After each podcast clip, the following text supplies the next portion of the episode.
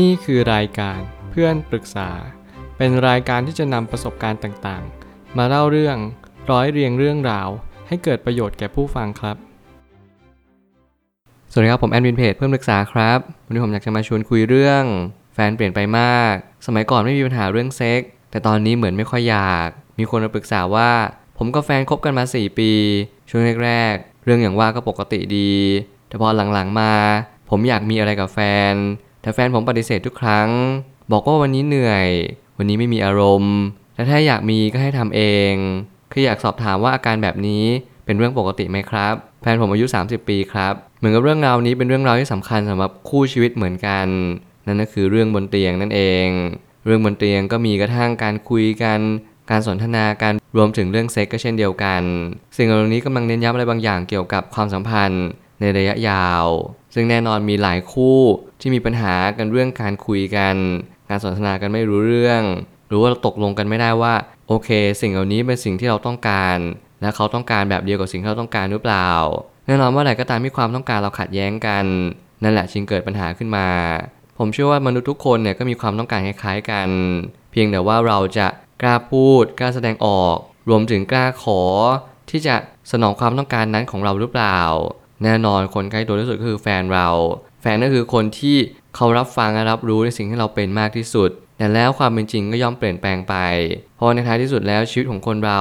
มันก็ไม่ได้มีคำตอบเดียว เพราะแฟนต้องการที่จะตอบสนองตามสิ่งที่เราต้องการหรือปรารถนาจริงๆ ทั้งหมดหรือเปล่า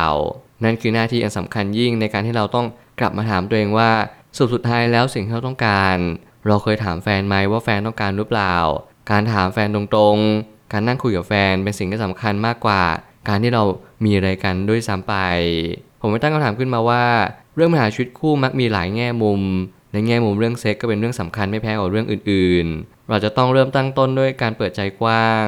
เมื่อเราเปิดใจกว้างมากขึ้น เราก็จะรับรู้ว่า จริง ๆ แล้วสิ่งที่เราต้องการเนี่ยมันคือสิ่งที่เขาต้องการด้วยหรือเปล่า บางครั้งการร่วมรักกัน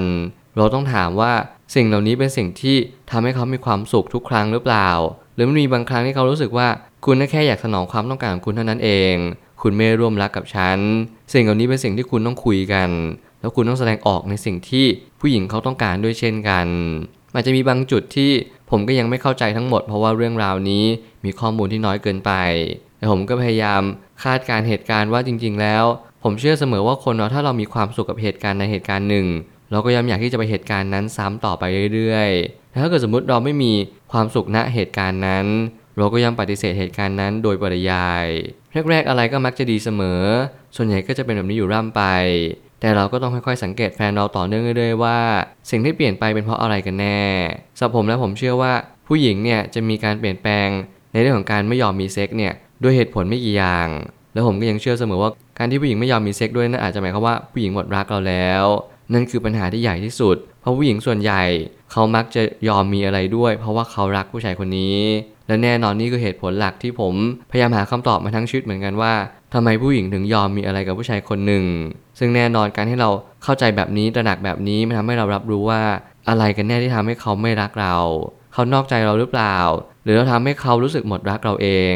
สิ่งเหล่านี้เป็นสิ่งที่คุณต้องเน้นย้ำเองและสอบทานเองอยู่เรื่อยๆว่า คุณเคยกระชับความสัมพันธ์ นอกจากเรื่องเซ็กหรือเปล่า คุณมีเวลาให้แฟนคุณไหม คุณเคยพาแฟนไปสิ่งที่แฟนคุณเรียกร้องหรือเปล่า ไม่ว่าจะเป็นต่างจังหวัด คาเฟ่ ดูหนัง หรืออะไรก็ตามที่แฟนคุณต้องการ สิ่งเหล่านี้เป็นสิ่งที่เป็นความสุขของผู้หญิง อีกแง่มุมหนึ่งที่ไม่จำเป็นต้องเป็นเรื่องเซ็กก็ได้ สิ่งเหล่านี้เป็นสิ่งที่เราต้องเรียนรู้จากแฟนเรามากขึ้นเรื่อยๆ อย่าพยายามเอาตัวเองเป็นจุดศูนย์กลาง อย่ามองว่าการที่เขาไม่มีเซ็กแปลว่าเขาหมดรักเราอย่างเดียว บางครั้งมันอยู่ที่ตัวเราเหมือนกัน ลองหันมาแก้ที่ตัวเองก่อนแล้วเราค่อยๆ สังเกตว่าทุกอย่างมันดีขึ้นตามหรือเปล่า ผู้หญิงและผู้ชายสามารถเปลี่ยนแปลงไปได้หมด ซึ่งเราก็ต้องตั้งคำถามให้ถูกว่า มันอาจจะเป็นเพราะเราเองหรือเปล่า ที่ทำให้แฟนเราเปลี่ยนไป อย่าเพิ่งตั้งคำถามกับแฟนเลย นี่คือการย้อนกลับมาถามตัวเองว่า จริง ๆ แล้วต้นเหตุทั้งหมดอาจจะอยู่ที่เราก็ได้ เราลองมองไปที่อดีตซิว่าเราเคยรับฟังแฟนหรือเปล่า เราเคยเป็นที่ปรึกษาให้แฟนไหม แต่ละคนแต่ละคู่เนี่ยไม่เหมือนกันเลย บางคนต้องการเวลา บางคนต้องการคนรับฟัง บางคนต้องการคำปรึกษาที่ดี สิ่งเหล่านี้เป็นสิ่งที่ลดหลั่นกันไป ผู้ชายหลายคนอาจจะต้องการเรื่องเซ็ก ผู้ชายหลายคนอาจจะต้องการคนเข้าใจเขา หรือคนที่รองรับอารมณ์เขาได้ แต่สิ่งเหล่านี้ผู้หญิงเขาไม่ได้ต้องการสิ่งเหล่านี้เลย นั่นคือหน้าที่เราหรือเปล่าที่เราจะต้องสลับตับฟังและงี่หูฟังว่าผู้หญิงเขาต้องการอะไรจริง ๆ แล้วผู้หญิงคนนั้นก็คือแฟนของเราเอง เรื่องเซ็กก็จำเป็นจะต้องค่อยๆ ปรับไปเรื่อยๆ มันไม่มีผิดถูกในชีวิตคู่ เพียงแต่เรื่องนี้ก็ต้องเสมอกัน หากมากไปน้อยไป ก็ทำลายความสัมพันธ์ในระยะยาวได้ทั้งนั้น ถ้าหากคุณอยากกระชับความสัมพันธ์ คุณต้องนั่งคุยกันอย่างแท้จริง การ deep conversation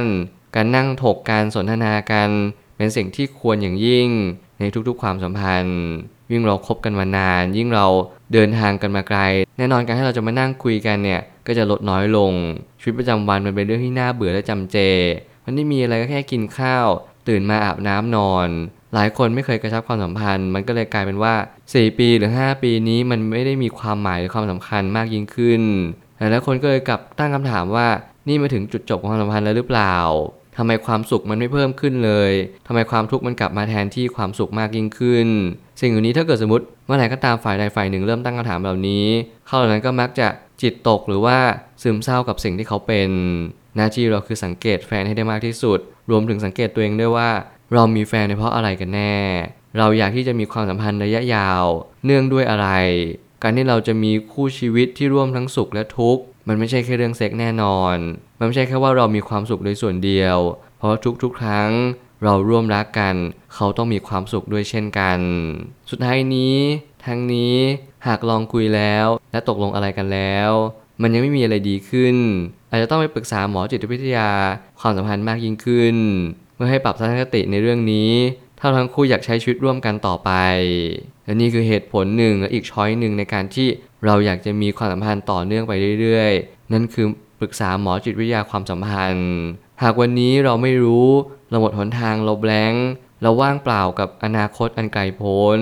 การคบมาสี่ปีนี้มันบั่นทอนมากกว่าที่จะเพิ่มพูน นั่นคือหน้าที่เราหรือเปล่าที่เราจะต้องไปปรึกษาใครสักคนหนึ่ง ที่เขาสามารถให้คำตอบเราอย่างเถนตรงและชัดเจน วันนี้อาจจะเป็นวันแรกที่ทำให้เราได้เปิดใจมากยิ่งขึ้น ลองไปนั่งคุยกัน เปิดใจซึ่งกันและกัน รับรู้ว่าจริง ๆ แล้ว แต่ละคนก็มีความต้องการที่ลดหลั่นและแตกต่างกันไป ถ้าเรายังอยากให้เขามีชีวิตคู่ร่วมกับเราอยู่ หน้าที่เราคือปรับตัวให้มากยิ่งขึ้น หน้าที่เขาก็ต้องปรับตัวตามด้วยเช่นกัน ไม่ว่าชีวิตคู่จะสมบูรณ์สักแค่ไหน การปรับตัวก็ยังจำเป็นอยู่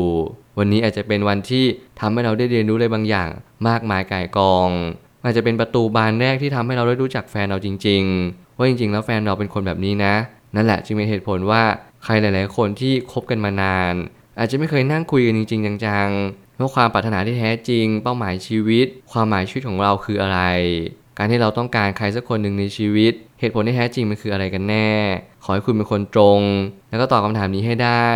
วันหนึ่งคุณก็จะมีความสัมพันธ์ที่ดียิ่งขึ้น แฟนคุณก็จะรักคุณ รวมถึงคุณก็จะรักตัวเองมากยิ่งขึ้น มันเป็นการรักตัวเองอย่างถูกวิธี และมันทำให้การรักตัวเองนี้ทำให้คุณแผ่ขยายไปยังผู้คนรอบข้างของคุณ และคนแรกที่ได้รับพลังเหล่านั้นนั่นก็คือแฟนคุณนั่นเอง ผมเชื่อว่าทุกปัญหาย่อมมีทางออกเสมอ ขอบคุณครับ รวมถึงคุณสามารถแชร์ประสบการณ์ ผ่านทาง Facebook Twitter และ YouTube และอย่าลืมติด Hashtag เพื่อนปรึกษาหรือ f r ร e n d t a l k ด้วยนะครับ